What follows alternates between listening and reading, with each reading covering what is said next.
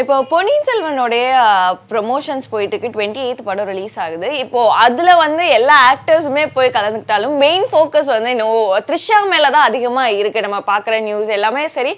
த்ரிஷா பக்கம் தான் திரும்பி இருக்க மாதிரி இருக்கு. த்ரிஷாக்கு வந்து இந்த படம் ஒரு மார்க்கெட் ஓபன் பண்ணியிருக்குன்னு சொல்லலாமா? இல்லை நிச்சயமா. அதில் எந்த மாற்றமே இல்லை. இன்னும் சொல்லப்போனால் பொன்னியின் செல்வனுக்கு முன்பு த்ரிஷா கிட்ட கிட்டத்தட்ட ஒரு ரிட்டையர்டு ஹீரோயின் தான். ஏன்னா அவங்களுக்கு வந்து கிட்டத்தட்ட ஹீரோக்கள் எல்லாருமே த்ரிஷாவை வந்து ஒதுக்கிட்டாங்க. அந்த ஸ்டேஜில் தான் அவங்க இருந்தாங்க. அதுக்கப்புறம் இவங்க நயன்தாரா மாதிரி அந்த ஹீரோயின் ஓரியன்ட் படங்கள் பண்ணலான்னு ஒரு ரெண்டு மூணு அட்டம் பண்ணாங்க. அதுவும் ஃப்ளாப் ஆகிடுச்சு கிட்டத்தட்ட த்ரிஷா வந்து அக்கா அண்ணி கேரக்டருக்கு ஷிஃப்ட் ஆகிற மாதிரியான ஒரு கட்டத்தில் தான் இவங்களுக்கு பொன்னியின் செல்வன்கிறது ஒரு கோல்டன் ஆப்பர்ச்சுனிட்டியாக அவங்களுக்கு வந்து இன்றைக்கி பார்த்தீங்கன்னா மீண்டும் த்ரிஷா வந்து ஒரு பேசப்படும் நடிகையாக மாறியிருக்காங்க. எந்த அளவுக்குன்னா விஜய் தன்னுடைய லியோ படத்தில் கதாநாயகியாக த்ரிஷாவை போடுகிற அளவுக்கு வந்து அவங்க மீண்டும் வந்து லைம் லைட்டுக்கு வந்துட்டாங்க. அதே மாதிரி இந்த பிஎஸ் டூ ப்ரொமோஷனில் பார்த்தீங்கன்னா ஒரு பக்கம் விக்ரம் ஜெயம் ரவி கார்த்தி அப்படின்னு முழுக்க முழுக்க நடிகர்கள் தான். ஸோ அதில் இருக்கிற ஒரே பெண்முகமாக வந்து த்ரிஷா இருக்காங்க. இப்போ ஐஸ்வர்யா லட்சுமிலாம் இருந்தாலும் மக்களுக்கு பரிச்சயமானது வந்து த்ரிஷா தான். அதனால் பார்த்தீங்கன்னா மொத்த பேருடைய ஃபோக்கஸ்மே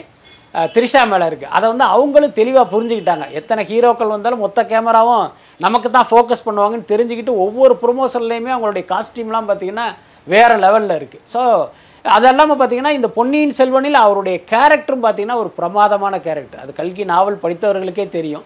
அது திரையில் பார்த்தீங்கன்னா அதனுடைய ஜிம்மிக்ஸ் இன்னும் பிரமாதமாக மணி சார் பண்ணியிருப்பார். ஸோ அந்த அடிப்படையில் இந்த படத்தினுடையாலும் மைலேஜ் யாருக்கு அப்படின்னா நிச்சயமாக திரிஷாவுக்கு தான். அதுக்கு பிறகு அவர் மீண்டும் ஒரு ரவுண்டு வருவதற்கு நிறைய வாய்ப்பு இருக்குது மணிரத்னம் அவர் வந்து பெருசா பேசியோ எந்த ஒரு கேள்வி கேட்டாலுமே ஒரு வார்த்தையில பேசக்கூடிய ஒரு ஆள். ஆனா இப்போ பிஎஸ் டூ ப்ரொமோஷன்ஸ்ல பார்க்கும்போது அவர் அவ்வளோ பேசுவாரா அப்படிங்கிற மாதிரி இருந்தது. இதை நீங்க எப்படி பாக்குறீங்க அதான் தேவை வரும்போது பேச வேண்டியது தான் அது மணிரத்னத்தை பொறுத்த வரைக்கும் ஒரு ரொம்ப ரிசர்வ் டைப்பு ரொம்ப சங்கோஜி. நம்ம பத்து வார்த்தை பேசினா அவர் அரை வார்த்தை பேசுவார். அதுதான் அவருடைய இயல்பு. கடந்த காலங்களில் பல படங்களுடைய ப்ரொமோஷன்லாம் இப்படி தான் அவருடைய படத்தின் டயலாக் எப்படி ஒரு வார்த்தையில் இருக்குமோ அந்த மாதிரி தான் மணிரத்னமே பேசுவார். சில நேரங்களில் பார்த்தீங்கன்னா ரொம்ப வெளிப்படையாக படப்படன்னு பேசுகிறாரு அப்படின்னா அவருடைய தேவைக்காக தான் பேசுவார். இன்றைக்கு பிஎஸ்டியுடைய ப்ரொமோஷனில் அவர் இந்த மாதிரி பேசுகிறாரு அப்படின்னா என்ன காரணம்னா அந்த படத்தை ஓட வைப்பதற்கான ஒரு உத்தி. அவ்வளோதான் மற்றபடி நம்ம மனம் திறந்து எல்லாத்தையும் இந்த மக்கள்கிட்ட சொல்லணும் அப்படிங்கிறதெல்லாம் கிடையாது.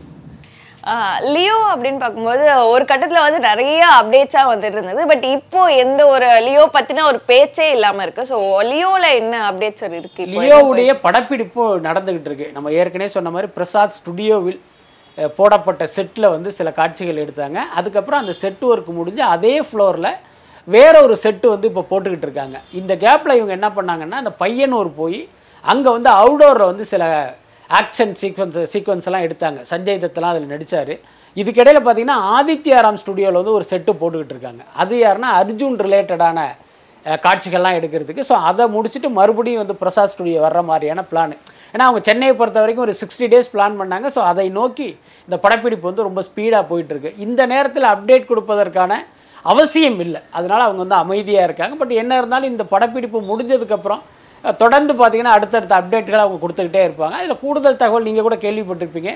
சமீபத்தில் நடந்த ஒரு விழாவில் வந்து தயாரிப்பாளர் லலித் வந்து ஒரு தகவல் சொன்னார். என்ன அப்படின்னா லியோ படத்தினுடைய ஆடியோ லான்ச்சை சென்னையில் நாங்கள் நடத்தலை. தமிழ்நாட்டில் உள்ள வெவ்வேறு நகரங்களில் திருச்சி மதுரை கோயம்புத்தூர் மாதிரியான இடங்களில் நடத்த போகிறோம் விஜய் அதைத்தான் விரும்புகிறார் அப்படிங்கிற ஒரு தகவல் சொன்னாங்க. ஸோ அப்போ அதுலேருந்து அது சூடு பிடிப்பதற்கு வாய்ப்பு இருக்குது இப்போ ஆடியோ லான்ச்னு எடுத்துக்கும் போது சென்னையில் நடத்துறது ஒரு மேஜர் சிட்டி சென்னை மெட்ரோ சிட்டியில் நடத்துறதுங்கிறது ஒரு கவனம் இருக்கக்கூடிய ஒன்றா இருக்கும். தமிழ்நாட்டில் மற்ற சிட்டிகள் சிட்டிஸில் வந்து அதை இது பண்ணுறதுங்கிறது அந்த அளவுக்கு ஒரு கவனத்தை ஈர்க்குமா சார் அந்த அளவுக்கு ஈர்க்காது. அதே நேரம் ஏன் அந்த திருச்சி தஞ்சை கோ திருச்சி கோயம்புத்தூர் மதுரைன்னு ஏன் பிளான் பண்ணுறாங்கன்னா அதுக்கு வந்து ஒரு காரணம் இருக்குது அதுக்கு முக்கியமான காரணம் விஜய் உடைய திட்டம். எப்படின்னா இப்போ விஜய் வந்து அரசியலுக்கு வர்றதுன்னு முடிவு பண்ணிட்டாரு. இப்போ நீங்கள் இந்த மாதிரியான ஒரு ஊரில் போய் ஒரு ரசிகர் மன்ற மாநாட்டை நடத்தணும் அப்படின்னா பயங்கரமாக செலவாகும். அதுக்கான ஏற்பாடு இதெல்லாம் இருக்குது இப்போ நீங்கள் ஆடியோ லான்ச் அப்படிங்கிற பேரில் அதே மாதிரி போய் ரசிகர்களை ஈஸியாக திரட்டிடலாம் தயாரிப்பாளர் செலவில். பார்த்தீங்கன்னா ஒரு பக்கம் அது ஆடியோ லான்ச்சாகவும் மாறிடும். இன்னொரு பக்கம் பார்த்தீங்கன்னா தன்னுடைய ரசிகர் மன்ற கூட்டத்தை கூட்ட மாதிரி ஆகிடும் அது கிட்டத்தட்ட விஜய் போட்ட பிளான் ஸோ அவருடைய அரசியல் ஆசைக்காக இந்த தயாரிப்பாளரை பயன்படுத்திக்கிட்டு இருக்காரு. ஸோ அதுதான் மெயின் நோக்கம். அதனால் இப்போ சிட்டியில் நடத்தினா அதுக்கான அட்டென்ஷனுங்கிறதே தனி தான் அந்த அளவுக்கு இருக்காது. அதே நேரம் விஜயுடைய விருப்பத்தை தாண்டி இவங்க எதுவும் பண்ண முடியாதுல்ல. நிச்சயமா சார் ஏகே சிக்ஸ்டி டூ எடுத்துக்கிட்டோம் அப்படின்னா இப்போ அஜித்தும் வேர்ல்ட் டூர் போ போக ஸ்டார்ட் பண்ணிட்டாரு. பூட்டான் நேபாள் டிபெட்னு போயிட்டு இருக்காரு ஸோ இங்கே படத்தோடைய வேலையில் வந்து ஸ்லோவாக இருக்கும் அதுதான் அந்த அவர் வந்து அந்த வேர்ல்ட் டூரை ஸ்டார்ட் பண்ணதுக்கான காரணமா சார் மகிழ் திருமேனி அவர் அஜித்தோட ஸ்பீடால ஸ்பீடுக்கு அவரை மேட்ச் பண்ண முடியலங்கிற ஒரு இல்லை அப்படி சொல்ல முடியாது. இது எல்லாமே தாமதமாவதற்கான காரணங்களாக உழவுகிற ஒரு வதந்தி தான் அதெல்லாம். ஆக்சுவலி பார்த்தீங்கன்னா வேலைகள்ங்கிறது அப்படி போயிட்டே தான் இருக்குது இன்னும் சொல்லப்போனால் அஜித் வந்து இந்த உலக பயணம். ஐ மீன் இந்த நீங்கள் சொன்ன அந்த திபெத் இதுக்கெல்லாம் கிளம்புறதுக்கு முன்னால் அவர் சென்னையில் இருக்கும்போதெல்லாம் பார்த்தீங்கன்னா இந்த ஃபிஷர்மன்ஸ் கோக்கு வந்து அடிக்கடி அஜித்தே போயிருக்காரு. போய் நான் கேட்டால் எந்த அளவுக்கு ஒர்க் பண்ணியிருக்கேன் என்ன நடந்திருக்கு? என்ன ஏதுங்கிறது அவரே கேட்டு அப்படி ரிலாக்ஸாக அரட்டை அடிச்சுட்டு நைட்டு டின்னர் சாப்பிட்டு லேட் நைட்டு திரும்பி வந்ததெல்லாம் நடந்திருக்கு. ஒரு தடவை இல்லை. பல தடவை நடந்திருக்கு. ஸோ அதனால் அஜித்தை பொறுத்த வரைக்கும் மகிழ் திருமேனியுடைய ஒர்க்கில் வந்து அவருக்கு எந்த அதிருப்தியும் இல்லை. அவர் நினச்ச மாதிரி தான் போயிட்டுருக்கு. பட் எங்கே இது டிலே ஆச்சு அப்படின்னா அது என்ன சப்ஜெக்ட் அப்படின்னு இவங்க வந்து ஒரு ஒரு சின்ன தடுமாற்றம் இவங்களுக்கு இருந்தது.